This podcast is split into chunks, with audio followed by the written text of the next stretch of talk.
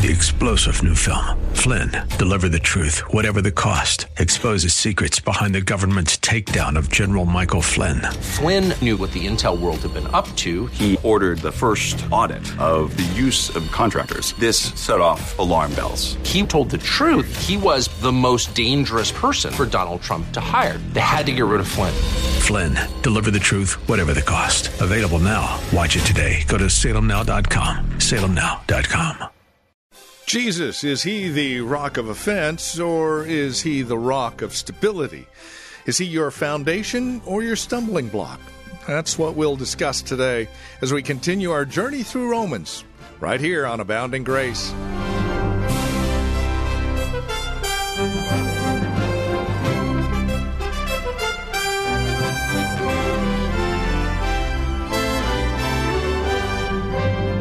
And again, greetings in Christ and welcome to today's broadcast of Abounding Grace from Reformed Heritage Church in San Jose and online at reformedheritage.org.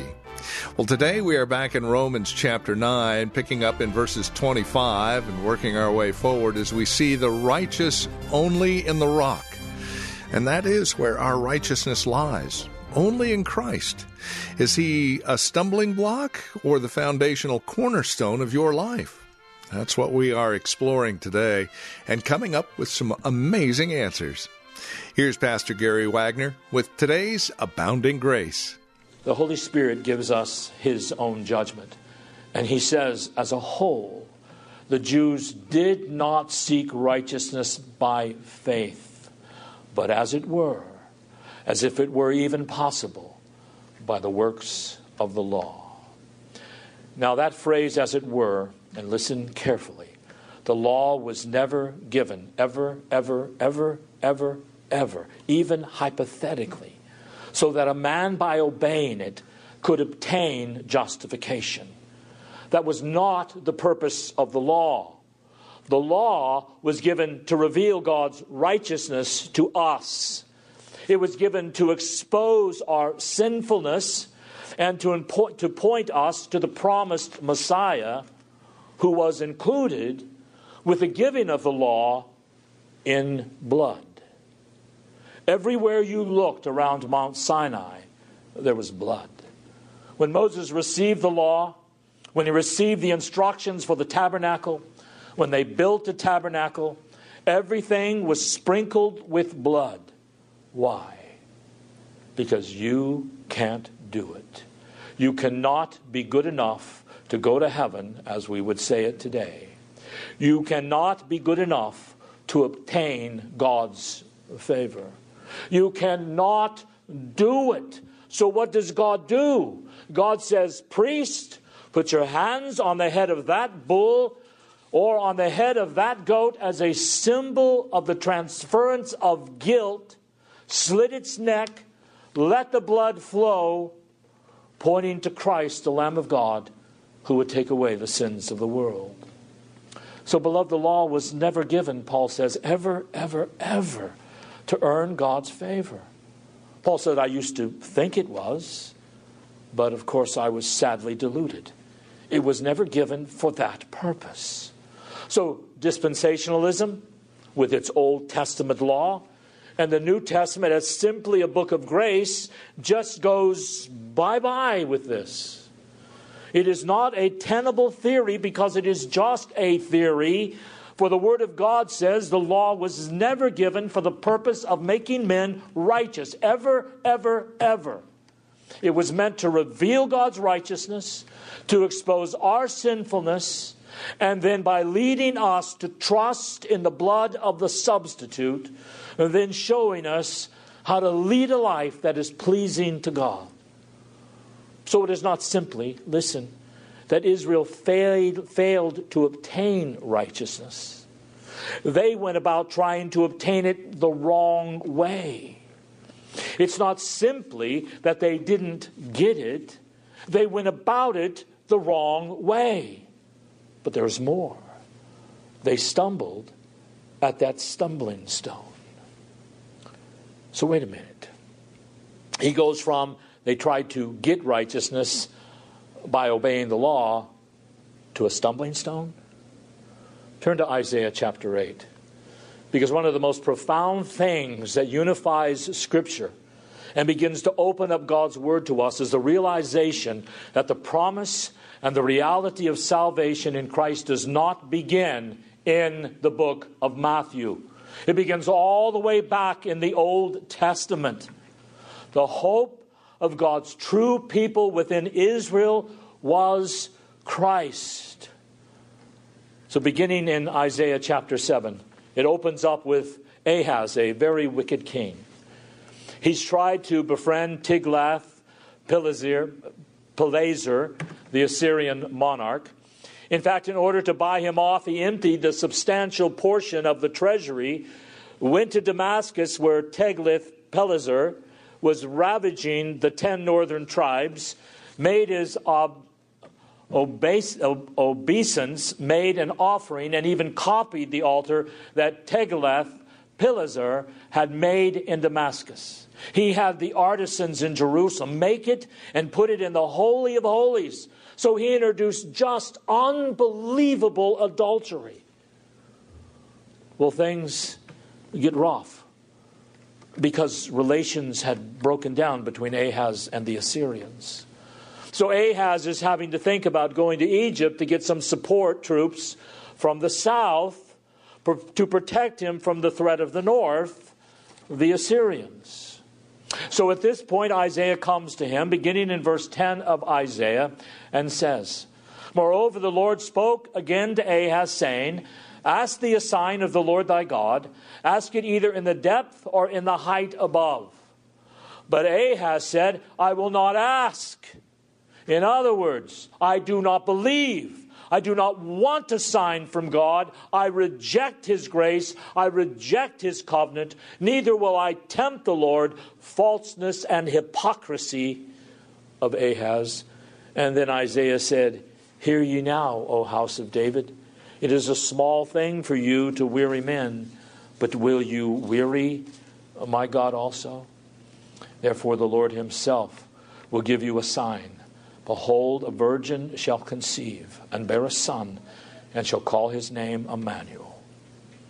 One of the most precious promises of the Lord Jesus Christ in the Old Testament, given at a moment of incredible crisis in Judah's history to a very wicked king to encourage him.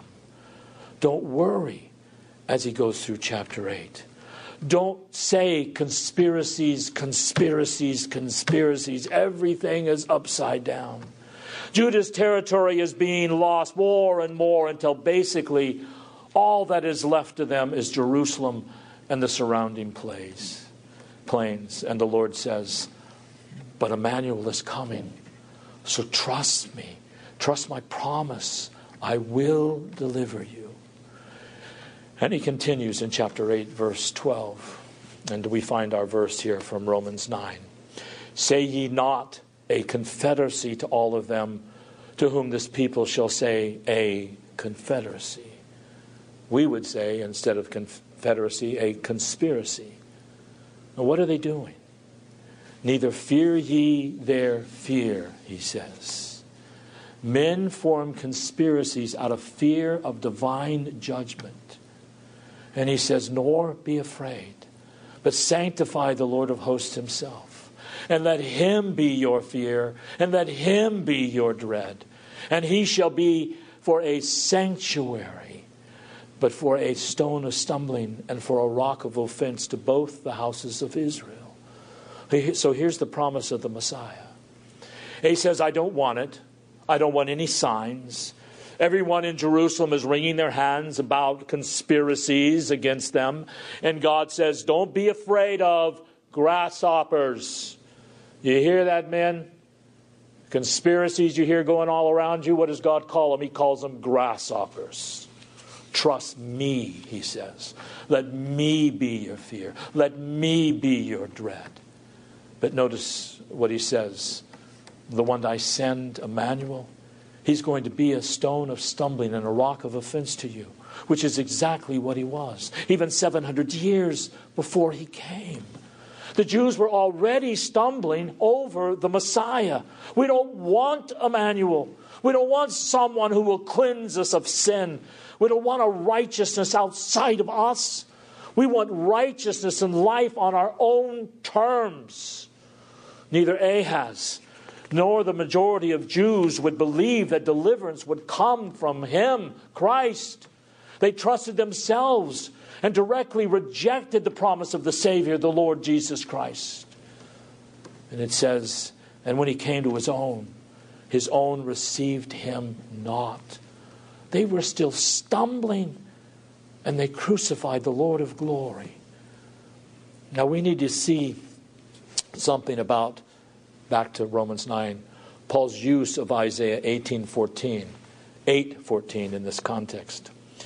What he is saying here is the Jews have always been rebellious as a whole. Now, God has a remnant, but as a whole, the people, their religion, Judaism, has been stumbling over Jesus Christ, rejecting Christ from the beginning. Stephen made this explicit in his sermon in Acts 7. And what did he get for it? The leaders of the people stoned him, they killed him for it. And the Jews would never bow before this truth. Never. They would not make themselves righteous before God. There was not a law given, Paul said in Galatians 3:21, that would make us righteous. Righteousness comes from outside of us, from Emmanuel, from God with us. So in every epic of Old Testament revelation, God gave increasingly clear promises that the Messiah is coming to save men from their sins and give us a righteousness that we cannot ourselves come up with. So the cross was much an offense in Isaiah's day, as in Paul's day, as it still is to the Jews today.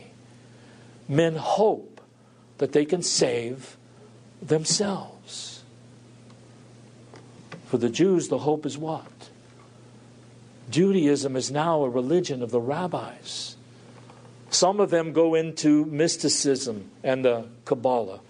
Others just settle into a fierce nationalism that they are God's chosen people today. Of course, the Gentiles are really no better. Even though the conversion of the Gentiles continues, there is still a significant mass of them that stumble over Christ. We will not have this man to rule over us. So, what do they choose? They choose statism, and environmentalism, and militarism, and educationalism, and sexualism, whatever it may be. Anything but to bow beneath the Savior. But it is pointless for us to fight against God in this because it says in verse 33 Behold, I lay in Zion. I lay. I lay in the church a stumbling stone and rock of offense. He says, I did it. God says this rock is going to smash man's pride or save man by crushing man's rebellion. But I have to put the rock here. And this rock is my son. Just like Moses split the rock in the wilderness, I'm going to cleft the rock, which is my son and from him will pour forth cleansing blood, life giving water, and grace. But men don't want to hear about this, do they? And particularly, behold, I lay in Zion or in the church. Oh no, that means then I've got to go listen to preaching. Uh, now, I'm fine going to hear psychotherapy, and it would be fine to go to hear about moralism because if salvation is by moralism, then it is within me. And I can do it. I can do it. Or if it's fuzzy feelings, or if it's fix my life in three easy lessons, yeah, that really appeals to me. But the preaching of the cross, beloved, that's the last thing people will come to hear unless God draws them to hear. Jesus said in John 6:44, no one can come to me. No one. No one is even seeking me. No one can come to me unless the Father who sent me draw him. And that is a very strong verb there which means to not just draw, but to drag. No one, because the preaching of the cross is foolishness. And why is it foolishness? Because the preaching of the cross says to our pride, you are going to go to hell if you do try to do it yourself. You don't have any righteousness. That's what the cross says to us. The cross says you don't have any goodness. The cross says the wrath of God hangs upon you unless you believe in this one who hung on the cross and who is now raised from the dead and is our Lord in Christ. Oh, you mean I have to believe that? You mean I don't have something that I can bring to this? You mean I don't have some goodness, some faith, some choice? You're saying I have nothing? Yes, you have nothing. That is what the cross says. And that is why the cross presses. We don't want to hear today about hellfire and damnation. Why is that? Because we don't want to hear about the cross. Because the cross was hellfire and damnation against the Lamb of God instead of being against us. Now we want to hear about how we are nice people. Here's how you can feel good about yourself. Here's how you can live in sin but feel better about it. Here's how you can get out of sin in your strength. But there is very little, as Paul told the Corinthians. I will preach nothing except Christ and Him crucified. I want to know Him in His fullness. Every sermon has got to come back to there is no power to save men, but through the crucified, risen, reigning Lamb of God.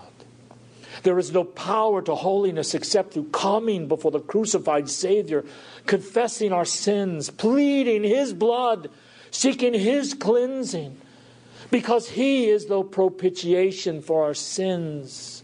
He is the one who took our death blow. And when we come to Him, we are forgiven we are cleansed and we are strengthened. Only the preaching of the cross, only this stumbling stone. That is why God calls it that. It is a stumbling block. Have you ever had a rock in your yard or an uneven plank on the floor of your decking? And every time you walk over it, you're not thinking about it, and you just stumble. That's what Christ is, unless we willingly, freely confess our sinfulness and our need of His blood and His righteousness, and we plead nothing else except His forgiveness. Let me encourage you with the last phrase of verse 33 today to fall under this rock. Let this rock fall on you.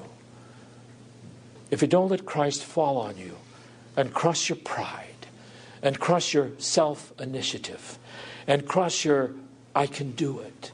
And even as believers, if we don't come back to this rock often and say, Son of God, Lord of glory, crush my pride, crush my I don't need to pray, my I only need the word so I can check that off that I had had the word. I don't need to eat it. I don't need to drink it. I don't need to take it in. I don't need to meditate on it. I can just do that for 10 minutes in the morning, and then I can think my thoughts for the rest of the day. O rock of God, fall upon me, should be the prayer of every believer's heart and crush my pride. Because if we don't, that rock will crush us like it did the Jews. And they have never recovered because that rock led them through the wilderness. That rock that was split for them, the manna that followed them, the river that literally escorted them through the wilderness. They rejected it all and they said, Come, this is the heir. Oh, they knew who he was. And they said, Let's kill him, seize his inheritance, and it will be ours. But you know, we have to build on that foundation of Christ's righteousness. There is no other, Paul said in 1 Corinthians 11. You know, a great proof of this, that there is no other foundation, is the catastrophe that everywhere meets us throughout the West. The rubble of institutions, families, marriages, children. It is amazing when you go to restaurants and you realize that so many of the young ladies who are doing the waitressing, to talk to them just a little bit and hear they come from broken families and have children out of wedlock. I mean, we see it just broken right in front of our faces. But why is life so broken? Some men would say it's because we don't have enough money for education in this country. Some people would say the government just needs to print more money for us. Some people would say we just need to be more conservative. Some people would say we need to switch over to renewable energy. That would solve all of the large percentage of our problems. There are all kinds of people out there saying, this is what you need to do. We need to do this, we need to do that, we need to do this. All blind guides of the blind. No, we need to fall under the stone. We need to pray that the Lord Jesus would fall on us again by his mercy, and that the rock of Yahweh would crush us as a people now, so he doesn't crush us in hell forever. Because on that day, if you do not pray for this rock, if you do now willingly bow if you if you do willingly bow before the Lord Jesus Christ and look to him for your only righteousness there is coming a day when you are still going to have to deal with rock it says in Revelation, and Isaiah says it as well, when we are when we see the wrath of the Lamb, we will pray, please, for the rocks to fall upon us, and for the earth to open up and swallow us before the wrath of the Lamb. So come to the Lord Jesus Christ now. Close with Christ as we've talked about in the past. Young people don't follow those in the nation today who say, our lips are our own. Who will rule over us? Our sexuality is our own. Our body is our own. Our finances are our own. Our government is our own. Who will rule over us? We will not have this man, Christ, to rule over us. Well, if we won't, especially since we once professed him at some level, if we don't have this rock to rule over us, it will crush us. We're seeing it before our very eyes. There's no middle ground, my friends. These things take time to unfold themselves, sure, as the wheat and the tares grow together. But please understand, everyone has a destiny, has an appointed meeting with that rock. So fall on it now. Confess Look to no other righteousness but his obedience. Plead no other cleansing but his shed blood. If you have been a believer for a long time and you are hearing this for the millionth time, keep loving, considering, meditating on, drawing near to, communing with the Lord Jesus. Because none of this is a set of propositions.